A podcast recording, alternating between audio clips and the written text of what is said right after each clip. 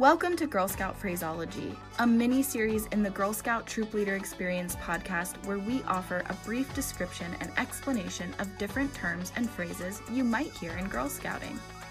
Today, we're going to talk about position pins.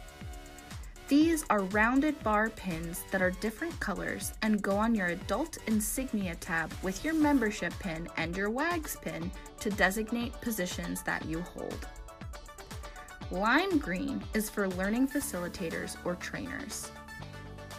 Red is for program volunteers, event, and camp volunteers.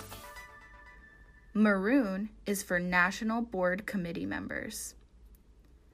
Orange is series and travel specific volunteers. Yellow is troop volunteers, which includes all troop leaders as well as co leaders and volunteers in training. Dark green is the National Board of Directors.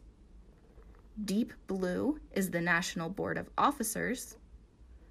Light blue is service team and administrative volunteers, as well as USA GSO, which is United States of America Girl Scouts Overseas, committee chairs, overseas committee members, and council volunteers. Beige is for staff members.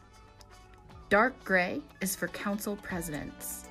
And light gray is for council board members and board committee members.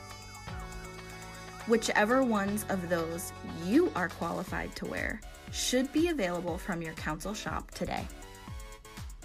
This podcast is not affiliated with or endorsed by GSUSA. It is completely run by volunteers and girls. Follow us online you can find us on Facebook, Instagram, or at www.girlscoutpodcast.com.